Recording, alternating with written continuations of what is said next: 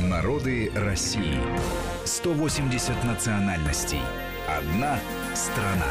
Продолжаем мы нашу программу. Марат Сафаров и Гия Саралидзе в студии Вести ФМ. Сегодня мы в рамках проекта «Народы России» говорим о духоборах и молоканах. И э, мы говорили о том, что э, еще раз подчеркнули, что Э, духоборы и молокане расселялись, это не было изгнание, это э, все-таки было такое добровольно, ну не принудительное, но рекомендательное. Рекомендательно, конечно, э, царская власть стимулировала их переселение на границе, во многом еще и потому, что, конечно, это были такие форпосты русского мира.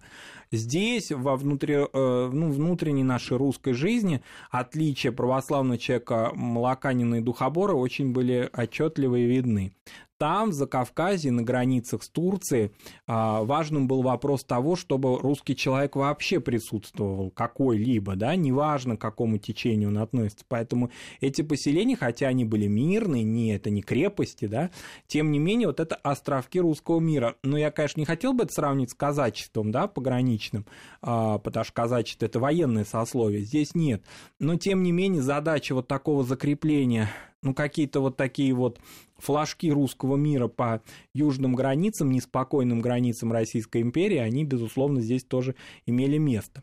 Хотя расселялись они и внутри России они оставались, конечно, они были и в других губерниях, а, но, тем не менее, вот эта закавказская жизнь, она, конечно, наиболее отчетливо а, их сохранила. А, возможно, именно потому, что иноязычная среда. Но интересно, что вообще они были всегда склонны к миграциям, они мобильные люди. И в частности, еще в конце 19 века, вот мы сказали, Толстой помогал духоборам, и молокане тоже переселялись. Ильф и Петров в своей одноэтажной Америке, а, значит, в Сан-Франциско увидели а, русскую горку. А, когда они, значит, приблизились к этой русской, так называемой русской горке, то узнали, оказывается, что это молокане переселенцы, прекрасно себя чувствуют, и вот они там оказались. Они достаточно э, так хорошо осваивали американский континент, а, Конечно, это такие особые группы, но это похоже и на старообрядчество, которое расселялось везде, да, и всюду, но это дореволюционное еще течение, то есть они бежали там не от советской власти, они давно уже переселялись из-за океана, и в Европе ну, обитали. Ну, я, я знаю, что многие, э, вот те же духоборы, допустим, из Грузии, уехали в Канаду. Да. И, и это не было иммиграцией э, там какой-то э, да, экономической угу. или национальной, да, там, они после того, как просто стали вмешиваться в их жизнь, да, да, там разные обстоятельства, они просто искали там, где их оставят в покое, я так понимаю. Да, и вот в частности во многих таких вот этих вот русских сектантских а, ну, фольклоре, что ли, песнях их сохранилась память о Батумском а, порте, а из которого они, значит, покидали свои былые места. Хотя вообще вот к кладбищам, к захоронениям у них э, нет такого вот, э, такой привязки, как у православного человека. Этого у них нет. Они достаточно как-то, ну, не то чтобы прям вот легко сбросились и побежали, да, но тем не менее нет, конечно, у них вот такой вот корневой основа, может быть, это связано с тем, что обряды к минимуму сведены. Нет нательного креста, нет, следовательно, креста и на могиле. А, нет вот какой-то, да, они там говорят, допустим, вот здесь могила первооснователей, они это называют достаточно как-то почитают это. Есть такой, значит, у них сиротский дом, и вопреки такому достаточно, да, суровому названию, это прям такой духовный центр, там была у них школа и все. Это все замечательно, но э, если надо, они бросят это все и уедут, потому что а, ну, привыкли к таким э, суровым обстоятельствам жизни, к скитаниям. А, вот в Россию возвращаются. А, Причем компактно. Это возвращение происходит не просто так. Это разные э, регионы России, которые они населяют, часто как-то связанные, ну, конечно, очень опосредованно с былыми местами их расселения, как правило, начинают заниматься привычным им сельским трудом такого коммунного типа, конечно. Коммунный тип у них... Интересно, что к этим русским сектантам проявлял интерес большевики, А, например, Бонч Бруевич, а, вот ранние такие романтики революции, потому что их увлекал, конечно, этот такой первобытный коммунизм, как они считали. Ну, как часто у большевиков происходило, они ошибались, конечно, потому что основу этого имел, играла роль, конечно, не социальные какие-то мотивы, а религиозные. А, и сотворить из них в центральной России колхоз, конечно, было сложно. Колхоз сделать э, с ними, построить легко было в Закавказье, потому что ну, им достаточно трудно даже в языковом смысле было бы, например, объединяться с, э, в коллективное хозяйство с людьми другого, говорящими на другом языке. Хотя языки они ну, в той или иной степени, конечно, учили. Это преувеличение, что они там прекрасно владеют да, языками окружающих народов. Языки сложные, э, живут, контакты, конечно, были ну, не очень такие, да, прочные, браков межнациональных не было никогда тогда практически, а, да, можно сказать, вообще не было. Поэтому, ну так, общеразговорные, конечно, они владеют, особенно, например, в Азербайджане. Причем в Азербайджане часто даже с лезгинами, например, а не только с азербайджанцами. Но так сказать о том, что вот прямо вот это первобытный коммунизм, ну, конечно, нет. Это религиозные общины, которые занимаются сельским трудом. Поэтому очень скоро большевики как-то разочаровались в них. И, в общем, э, конечно, интересно, что их сохранило именно их отдаленность, их проживание вдалеке от всех, значит, идеологических компаний. Ну, если они на каком-то горном э, плато, да, вот в нынешней, э, неподалеку от нынешнего города Ниноцминда, да, в Грузии, вот они там живут где-то ну, над уровнем моря высоко, ну вот не, добира, не добрались до них, и вот они там как-то 20 век спокойно и прожили, да. А сейчас почему покидают места? Опять же, не по межнациональным, конечно, вопросам, к ним никаких вопросов или претензий не было, и у них нет. А, ну, падок экономический, сложности какие-то. Потом, а, в силу того, что молодежь не на... ну, молодежь есть молодежь, да, вот она уже сейчас не очень хочет рубить капусту, да. 500, а, самую лучшую самую в мире. лучшую в мире, да, и 500, значит, килограммовую бочку наполнять ей.